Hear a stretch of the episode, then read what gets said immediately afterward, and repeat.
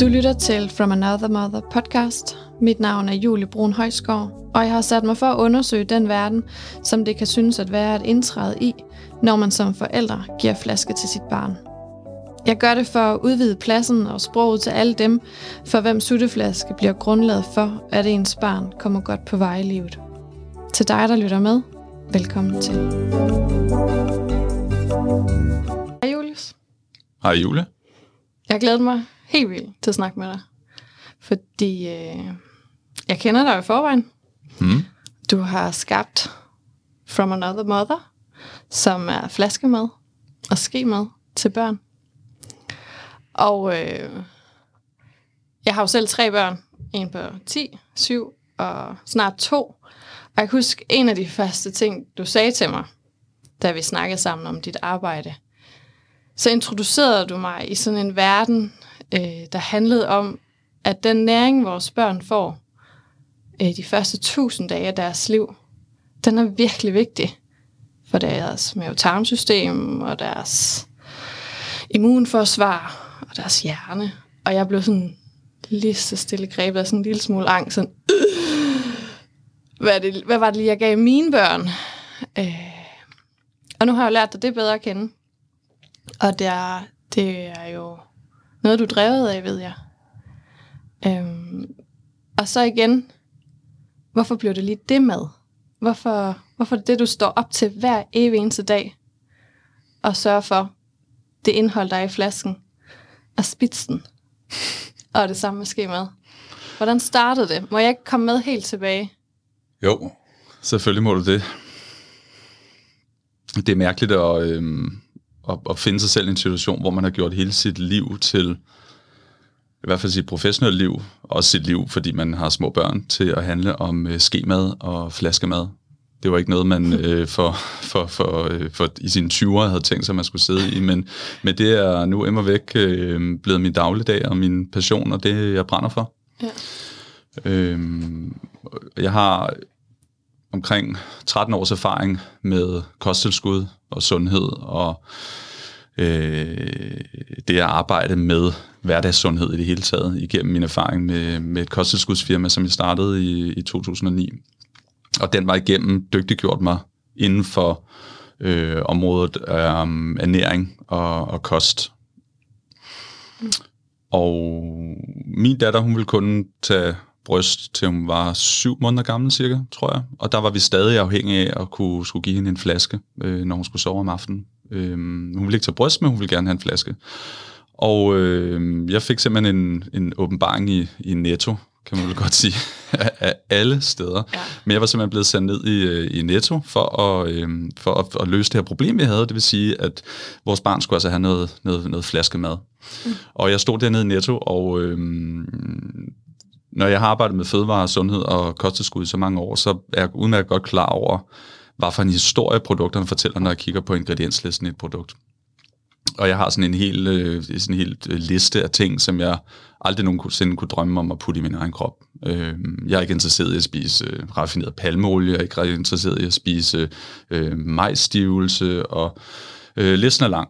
Men den åbenbaring, jeg fik, var, da jeg skulle vælge et øh, modermælserstatningsprodukt øh, ned for hylderne der, øh, der vender jeg hurtigt de, tror jeg, de to eller tre muligheder, øh, øh, og de valg, jeg havde, vendte om at kigge på bagsiden, og, og var faktisk øh, mildestalt chokeret, da jeg læste på ingredienslisten, for jeg kunne simpelthen ikke i min vildeste fantasi forstå, hvorfor et barn, der var lige kommet til verden, skulle, øh, skulle ernæres med, med billige industriingredienser, simpelthen. Øh, jeg tror, mig som mange andre øh, nybagte forældre har en eller anden forestilling om, at øh, modermælserstatning er noget, der er der er øh, pristine, altså det er noget, der er, er fineste kvalitet, fordi ja. det, det, er jo, det er jo noget, der ikke må fejle. Altså det skal jo være, det er jo ligesom hvis man bygger flyvemaskiner, der skal en hver møtrik på den flyvemaskine, den skal tjekkes 100 gange, fordi hvis der bare er en møtrik, der falder af, når flyveren er oppe i 10 km højde, så går det galt. Så det er sådan en, man, man forestiller sig, at er lidt samme øh, kvalitetsperspektiv, der ligesom ligger til grund for det. Øh, og de her fødevarer er jo selvfølgelig også produceret under øh, strenge kvalitetskontrol og så videre, men jeg synes bare med, med det, jeg vidste om sundhed og ingredienser og kosttilskud, synes jeg ikke, at det var godt nok til mine børn i hvert fald. Fordi det var ikke noget, der ville være godt nok til mig. Det var simpelthen ikke rent. Nej, at det var ikke, øh, altså der var ingredienser i, som aldrig nogensinde ville komme ud af bryst. Ja. Nogensinde. Øhm, og, og, og, jeg var fuldstændig, jeg var fuldstændig forbavset det. Jeg kunne simpelthen ikke, jeg kunne simpelthen ikke forstå, hvorfor Nej, at det så ud, som det gjorde. bevæggrundlaget for Ja, det. altså hvor, hvorfor har et, et nyfødt barn brug for palmolie? Og, og så nu er tiden gået, er det, er det mangel på bedre? Er det den opskrift, der var tilgængelig på det tidspunkt? Eller? Det, det, det, det, det er noget, der består af, er selvfølgelig mange forskellige faktorer. Der er jo selvfølgelig noget lovgivning omkring det, øh, som, som er meget rigid for det første, som, som, som, som giver mulighed for de her producenter at producere tingene på, på en måde, så det ligesom øh, kan produceres billigt øh, og effektivt. Og det er jo også et behov i den moderne verden, at vores fødevarer skal produceres, øh, masseproduceres øh, til, øh, til en vis pris, så det gør, at det kan, det kan betale sig for både dem, der køber det og dem, der sælger det. Øhm, Ja, og jeg, jeg sidder jo allerede og går helt dagen, for du, du har jo det her slet ikke noget at sige. Du har en kæreste, der hedder Camilla, ja, og du har, og I, sammen har I to børn. ja vi Atlas- har. Atlas på to, ikke? Jo, Og Vilja, hun er så fire i dag. præcis. Hvad, hvad går du hjem og siger til din kæreste? Jeg tænker, at din kæreste, hun må virkelig vide et og andet, fordi jeg har lært dig at kende som det mest vidende menneske inden for kost og ernæring. Hvad, hvad snakkede I om den dag? Og nu er det jo en podcast, så vi skal ikke sige hverken mærke og navne. Og, men hvad gør man så? Så vælger man det, det tredje bedste på hylden, eller... Ja, der valgte man den, øh, jeg, jeg følte, jeg valgte, valgte det mindst dårlige Ja. øh, i virkeligheden. Øh, og jeg vil også godt sige, altså de, de her produkter er jo langt hen ad vejen, at de er jo fine nok, altså, og der er jo, der er jo, der er jo mange børn, der er, der er skabt og, og overlevet på grund af det her. Der kan man sige, at der er også et behov, hvis dit barn ikke kan arme, ikke vil arme, hvis moren ikke producerer mælk i brysterne, så er der selvfølgelig et, et ganske naturligt behov for, at det her barn skal have noget mad. Og der er mange børn, der, er, der har klaret sig øh, på det her. Men da jeg kom hjem derfra, der, det tror jeg, at og som min kæreste jo i mange gange har oplevet, at jeg kommer hjem og fuldstændig har fået en ultrafixering på, på et eller andet øh, problematik, som jeg synes er for galt, eller som skal gøres bedre, som typisk handler om sundhed. Øh, så det fik hun selvfølgelig talt øh, ørerne øh, fulde af. Øhm, og jeg tror, ligesom, ligesom da jeg øh, forlod mit etablerede job i gamle dage for at, og, øh, og, og, at skabe eller arbejde med fiskeolie, som, øh, som var grundlaget for, da jeg startede Pure i gamle dage, øhm, der var der jo også mange, der synes altså, det kan man da ikke leve af. Altså, og hvad du, du, du er et ungt, fornuftigt menneske. Altså, kan du ikke være konsulent eller arbejde i en bank eller ja. et, eller andet, et eller andet andet? Ja. Øh, kan du ikke bare være normal, Julius? Tror der er mange, der har tænkt mange gange. Øhm, men det er der mange af dem, der kender mig, der godt har efterhånden fundet ud af, at det, det kan jeg ikke. Nej, selvfølgelig kan du ikke det. Nej. Øh, og det er jo også en anden ting. Øh, nu i min jagt øh, i de her podcasts er jeg jo...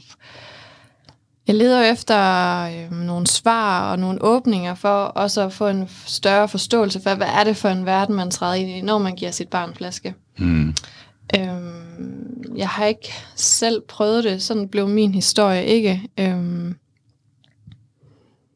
så, øh, så derfor så, så det, det blev blevet en helt øjenåbner for mig, at det er jo ikke lige meget, hvad der er i den flaske.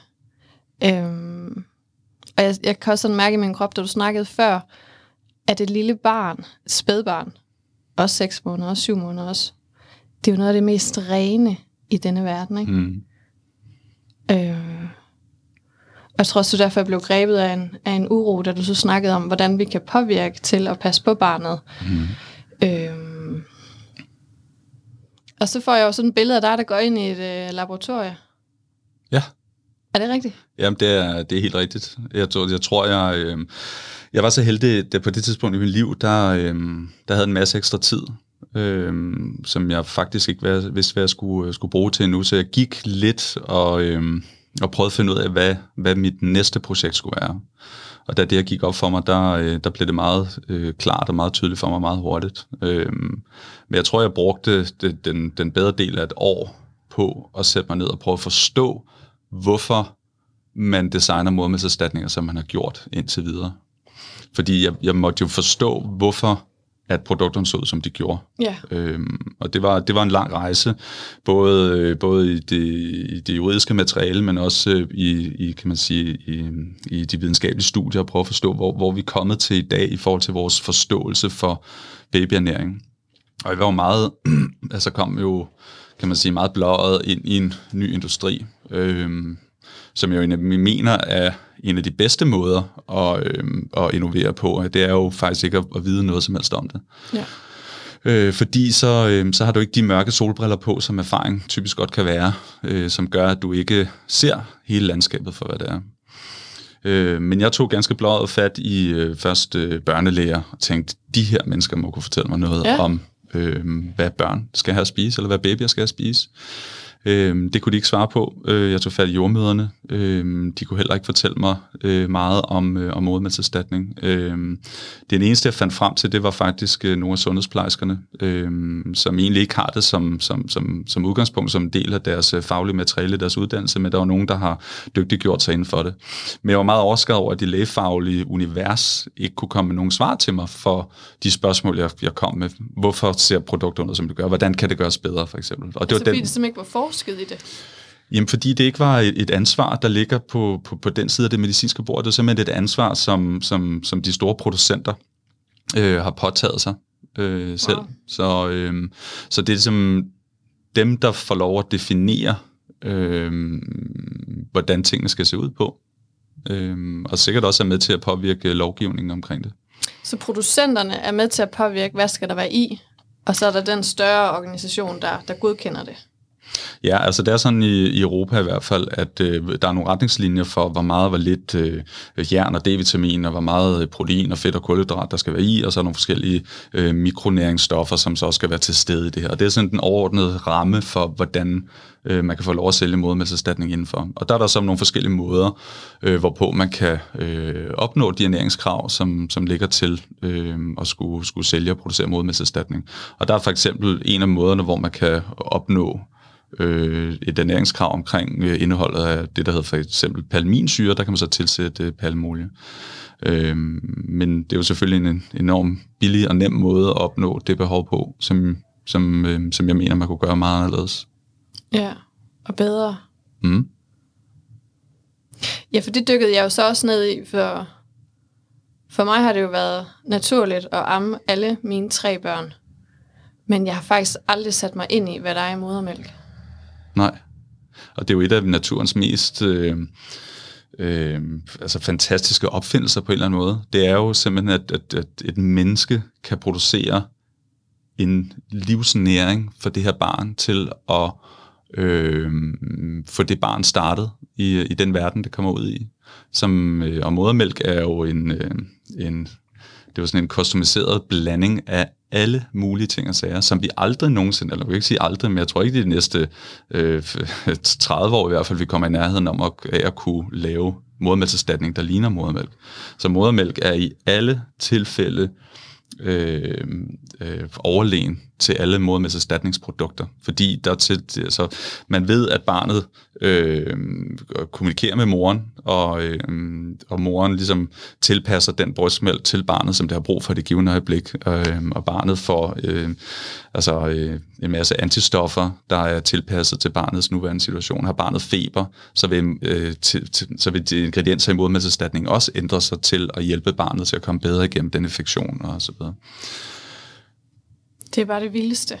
Det er mega sejt. Det er mega sejt. Og så er det jo så, at kæden springer af for mig, øhm, når jeg møder møder på min vej, der fortæller mig, at de ikke har kunne få mælkeproduktionen øh, ordentligt i gang. Eller der er jo alle mulige, man kan jo ramle, ramme ind i alle mulige ting, der gør, at man ikke ammer. Øh, og du har jo også hjulpet mig til at gå ned i historien. Altså, var det i 1800-tallet? at modermandserstatning ligesom så dagens første ja, lys. slutningen af 1800-tallet. Ja, så vi snakker altså mange, mange 100 år, hvor menneskeheden har været på røven, hvis det ikke kunne lade sig gøre. Ja, der var det, øh, det var en ganske tragisk situation, men, øh, men hvis dit barn ikke tog bryst, hvis den ikke tog dit bryst, eller øh, der var jo sådan, man, man kunne også få andre til at arme sit barn dengang, men hvis det så heller ikke lykkedes, så var der ingen anden mulighed, hvorpå du kunne ernære dit barn. Øhm, og det er jo enormt trist, men man prøvede jo selvfølgelig at give barnet ren komælk, ren gedemælk, alle mulige ting, så jeg forsøgte mig sig med, men der er ikke nogen af de ting, som et et øh, spædbarn kan tåle, fordi at dets ernæringsbehov i forhold til protein og, og fedt og kulhydrater og salte og mikronæringsstoffer, så er det så præcis, hvad det barn har brug for. Øhm, og det er ikke fordi komælken i sig selv er, er farlig for dem, men der er simpelthen et, som udgangspunkt et for højt proteinindhold i, i, i komælk til, at barnets organer kan processere det simpelthen.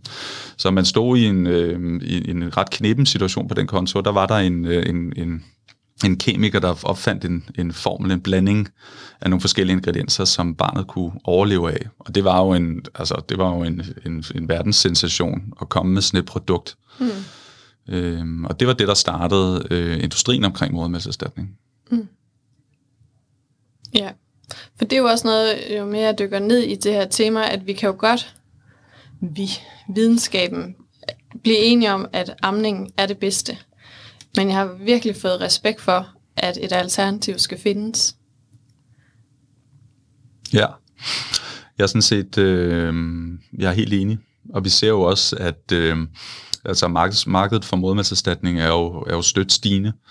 Øh, og det er der jo mange faktorer, der bidrager til, til det. Altså både at mænd skal, øh, er, har øremærket barsel i dag, der er et øget pres på kvinder for at komme tilbage på arbejdsmarkedet. Og der er mange ting, der gør, at det bliver sværere og sværere at amme. Mm. Øh, Ja, jeg kan også høre, at i forhold til stress i familie og stress i kvinden og, og give sig hen til amningen, der kan være mange grunde til, at man ja. ikke gør det. Ja, nemlig. Øh, og jeg tror, det kræver meget af øh, uden at have tallene på det, men jeg er meget overbevist om, at det kræver enormt meget af kvindekroppen at producere mm. den mængde øh, brystmælk mm. øh, på kontinuerlig vis, og det kræver enormt meget fokus øh, og, og, en, og en ret stor dedikation. Og hvad, hvad bliver du ved med at være drevet af? For jeg har sådan en fornemmelse af, at det, det arbejde, du så laver, at det løbende er for fine og gøre det bedre. Og nu siger du selv, man kan ikke ramme brystmælk. Men jeg har en fornemmelse af, at teknologi også har hjulpet dig på vej. Og mm. viden om modermælk. Ja. Må jeg ikke sådan bare komme lidt ind i dit hoved? jo, jo, det er præget ansvar. Ja, ja. Øhm, altså, der findes jo nogle øh, ingredienser i, øh, i menneskelig brystmælk, øh, som interesserer mig helt vildt. Ja. Fordi der findes øh, nogle ting i menneskelig brystmælk, som ikke findes nogen andre steder i naturen. Ja. Det vil sige, at øh, der er simpelthen nogle specielt designede ingredienser her i, som øh, ikke findes i komælk, i gedemælk, i, i kattemælk. Altså i, ingen, ingen slags mælk findes det, men det er nogle ingredienser, der er specielt, øh, nu vil jeg ikke kalde det designet, men som specielt øh, lavet til øh, at give børn den bedste start på livet. Okay. Og her taler jeg for eksempel om nogle specielle typer fiberstoffer, som man øh, så elegant øh, har kaldt øh, humane mælkeoligosakkarider. Og et oligosakkarid er et øh, fiberstof, som, øh, som egentlig ikke rigtig fordøjes af barnet i sig selv. Det vil sige, at der er ikke nogen ernæringsmæssig værdi i. Men der, hvor det bliver rigtig interessant, det er, at det her, øh, det her fiberstof er med til at kickstarte øh, bakteriekulturen i barnets øh, mavetarmsystem, som er så ultra, ultra vigtigt for en, en god start i livet, fordi det er både der, hvor mange immunregulerende øh, stoffer produceres, men det er også det, der er helt grundlaget for deres fordøjelse øh, og deres øh, velvære i det hele taget. Og øh, det, som er rigtig smart, det er, at øh, man faktisk, øh, blandt andet en dansk virksomhed, der har pioneret øh, produktionen af det her, så har faktisk har formået at kunne producere det her fiberstof uden for brysterne øh, for første gang. Det er faktisk en af de største innovationer, man har set inden for spædbørnsernæring øh, inden for den sidste rigtig mange, mange år. Øh, og det, det var selvfølgelig noget, der havde min absolute øh, interesse, der, øh, der, der dykkede ned i det her. Og selvfølgelig også en ingrediens, vi bruger i vores produkter.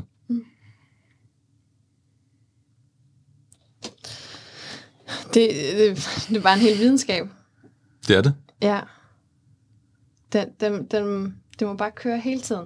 Nu er dine børn jo så store. Ja. Fire og to. Ja. Min søn nåede lige akkurat at, øh, at, at have en, en måned på min egen, øh, et, øh, eller på vores tilskudsblanding til sidst. Han var faktisk det, han var faktisk det aller, aller første barn i hele verden, der fik vores øh, mod, øh, tilskudsblanding. Ej, det er en god historie. Ja, det var, det var, det var lidt spændende. Vi fik lige prototypen hjem fra, øh, øh, fra, fra, fra det laboratorie, vi arbejdede sammen med, der fremstiller det. Øh, så han var den første. Hvordan var det? Hvor gammel var han? Jeg tror, han var... Øh, han har været 8-9 måneder eller sådan noget, Ja. tror jeg. Så øh, lå han der. Så fik han det. Så han var simpelthen... Øh, han var forsøgskanin. Det var han. Og det gik så godt. Øh, men øh, jeg turde godt gøre det, fordi jeg... Øh, det, er- det, var, jo- det, var mit, det var mit andet barn jo. Så Ja. Hvad, hvad drømmer du om med From Another Mother?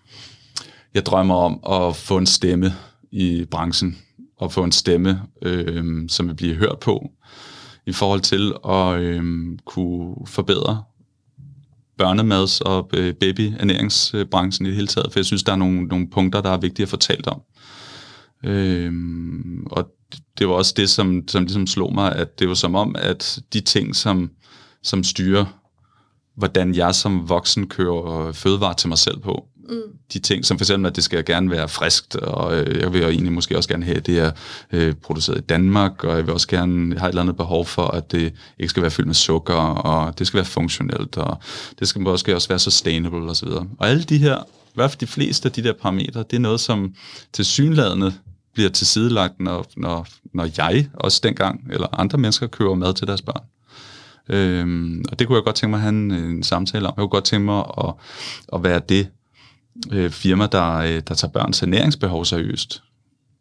Udover, øh, øh, du ved, bare leve op til lovgivningen, men faktisk at gå det videre og finde ud af øh, og pionere, hvad er det, der øger børns trivsel, mere end bare at leve op til det, lovgivningen foreskriver, men faktisk gå det skridt videre.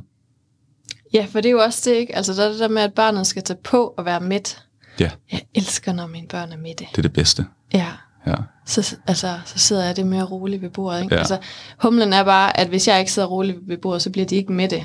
Altså, det er den der høn eller æg. Jeg bliver nødt til at sidde og slappe af og Okay. trække vejret, og så spiser de. altså det, det sværeste at deale med, det er jo hangry børn. Ja.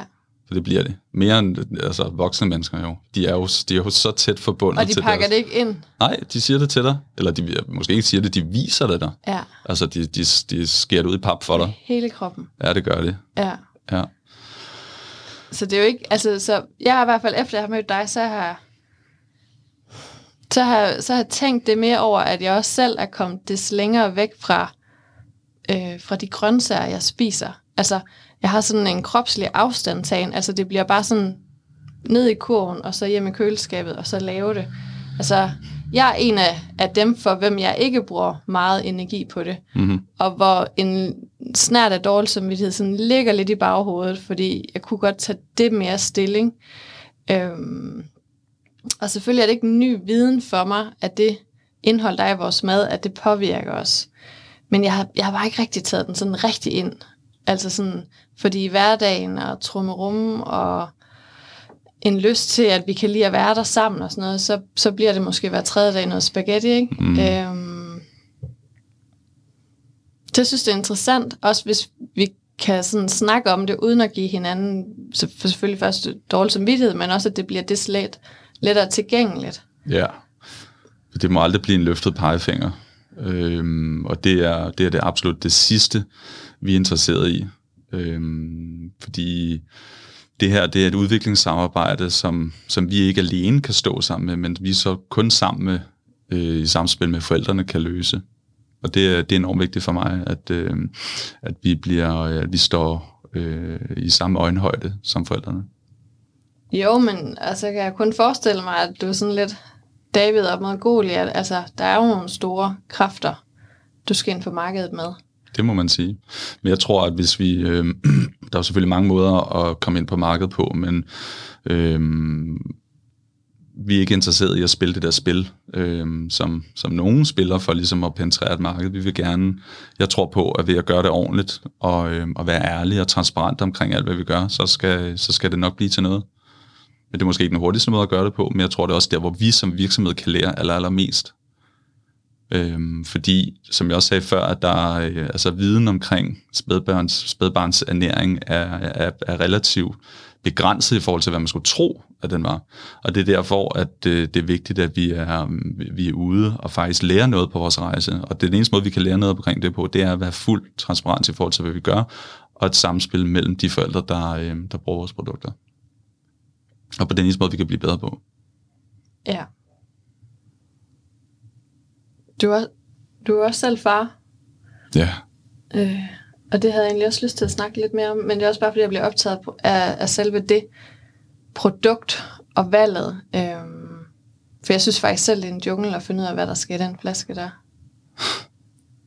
Ja. Øh, er der noget, du sådan har oplevet? Altså nu er du dykket ned, du møder forældre, tænker jeg, nu har du mødt børnelærer, sundhedsplejerske, mm. jordmøder. Det er jo også at komme et sted hen, øhm, hvor det at have barnet for øje, altså at være med alt det kaos og kontroltab og det bløde, og vigtigheden af, at de kommer godt på vej. Har du, har du mødt noget sådan, nogle gange så blander business og forældreskab sig ind i hinanden? Har det startet nogle følelser i dig? Ja, det er et stort spørgsmål. Ja, det er et kæmpe spørgsmål. Øh, og t- det er klart enormt følsomt øh, emne for mig, fordi jeg, jeg, jeg, det er også, der er enormt meget ærefrygt i det også, ikke? fordi mm. jeg står lige pludselig og, og, øhm, og, og skal påtage mig et ansvar for, øhm, for, for, for de børn, som, som eller de, forældre til de børn, som vælger at bruge vores produkter. Mm. Øhm, og det, det, er, det et ansvar påtager mig enormt ydmygt og med stor taknemmelighed. Men øhm, det, øhm, det gør, at der ikke er, der, der er ikke noget, jeg kan overlade, eller som vi kan overlade til tilfældighed omkring det her. Øhm, så det sætter et enormt stort pres på os. Altså, vi er jo ikke bare ude og sælge øhm, Kaffekopper. kaffekopper og, og, og så videre. Øhm, jeg føler, at der er, der er et stort pres på os. Men det er også det, der får mig ud af seng om morgenen. Det er det, der lige giver lidt hjerteflimmer.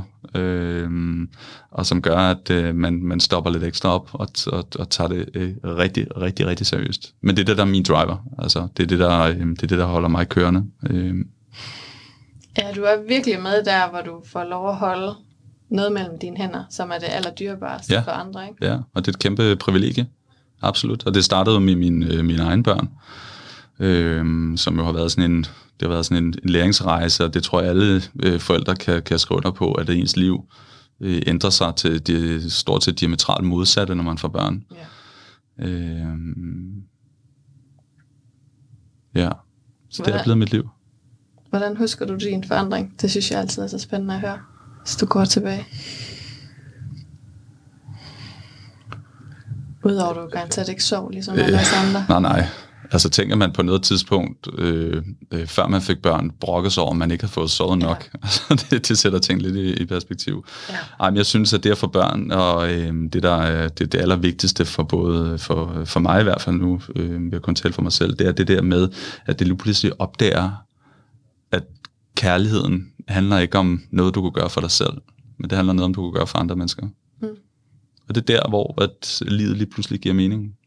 Fordi der er, ikke, der, er ikke, der er ikke noget, man kan gøre for sig selv, der lige pludselig er nok. Mm. Og det er derfor, det er, det er fuldstændig ubetydeligt. Og det tror jeg, at den, den lektie, den får man, øh, den får man sort på hvidt, når man får børn. Fordi Ja. der mærker man den kærlighed og den glæde, som ligger i at hjælpe et andet menneske, som har brug for dig. Ja. Absolut. Jeg, husker, jeg, jeg husker sådan erindre at sidde i hjørnesofaen. Og så var det som om, at femøren faldt. Nå, så højt elsker mine forældre mig. Ja. Wow. Ja. Også den der med, at øh, når man er et år inde i, i, i barnets liv, der hvor man tænker, tænk, at min mor har gjort alt det her for mig. Ja. Det er ret så, vildt. Og så ringer jeg ikke engang. Nej, så, så ringer man ikke nok. For filen, man kan forstå hendes bitterhed. Ja, undskyld mor. Ja. Jeg ringer, jeg ringer snart, ja. hvis du hører det her. Ja. Men det er nemlig det, at det går i ring. Ja. Og så er jeg jo også lidt som en sådan lille gnier, der samler guld. Altså sådan, jeg er lidt drevet af det der med at høre, hvad for nogle råd. Om du har fået noget med på vejen, hvor du tænker, det råd kunne jeg faktisk bruge i mit forældreskab. Fordi der er jo vidderligt mange råd. Øh, og man kan jo føle sig bombarderet. Men er der noget, hvor du sådan tænker, det, det har gjort en forskel, det tager jeg med mig? Ja, det er ikke, det er ikke sådan et husmorråd, men Nej. der, der, der er en ting, som der virkelig har, har bidt mærke i, i mig, som også har defineret den måde, jeg er, er forældre på. Og, øhm, og øh, det, det, altså det at være forældre er jo virkelig nogle gange følelse som at være ude på frontlinjen i en krig, jo, øhm, hvor det kan jo det kan jo være svært at forstå som et voksen rationelt menneske, hvordan at man skal dele med en irrationel tankegang, som en børnetankegang og kan være, som jo, som jo mangler, som er blottet for alle former for strategi, men udstråler de umiddelbare akutte behov, som opstår. Ikke? Så der er jo selvfølgelig læring der, men det som der var en, der... Øh, øh, det var faktisk en, der sagde det til mig, da jeg læste, at, øh, at, øh, at hvis man skiller et barn ud, så vil barnet aldrig holde op med at, at elske øh, forældrene, som skiller barnet ud. Det vil holde op med at elske sig selv. Fordi barnet kan ikke holde op med at elske sine forældre. Den har brug for forældrene. Men hvis man skiller sine børn for meget ud, så vil resultatet simpelthen, at de holder op med at elske sig selv i stedet for. Øhm, og det, det tror jeg, det, det havde nogle paralleller til min, øh, til min egen barndom, men om ikke andet var, øh, var det, en, det, en, det var en stor læring for mig i forhold til øh, selvfølgelig også at, bevare roen og så videre, men at kunne komme ned på, på børnenes øjenhøjde og, og acceptere dem for præcis det sted, de er i, og acceptere dem for det, de er. Ja. Men synes ikke, det er svært at leve op til altid? Jo, helt vildt. Helt vildt. Jeg Det er det. Nu er, jeg, nu er jeg sådan 10 år inde i forældreskabet, og jeg har stadigvæk nogen bare den der strategi, om så går jeg lige. Fordi ellers siger jeg noget, jeg fortryder lige om lidt. ja, Jeg går lige en runde ud i haven. Hvad laver Ja. mor ude i haven? ja. Tænk, hvis du kunne lære dine børn at gøre det. ja, ja. Ja, ja. Ja, det kan være, det bliver deres engang. Ja. De så mor gik en tur. ja. Men det kan jeg da mærke, det rammer da også ind, noget ind i mig, når du siger det. Mm. Ja. Men det er også det, der er, det der med, wow, vi har et stort ansvar, ikke? Som forældre. Kæmpe stort. Og ikke kun på det ernæringsmæssige, som er meget det, jeg beskæftiger mig med i dag, men det er jo, det er jo egentlig bare en, en, en lille del af det i virkeligheden, ikke? Ja. Og kunne være med det. Ja. Ja. Men øh, jeg, jeg plejer at sige, at vi, jeg øver mig. Ja. Fordi så er der plads til, at jeg kan lave lidt fejl. Ja. Og ikke gøre det anderledes. Tak, Julius. Synes, det er et godt sted at slutte. Tusind tak.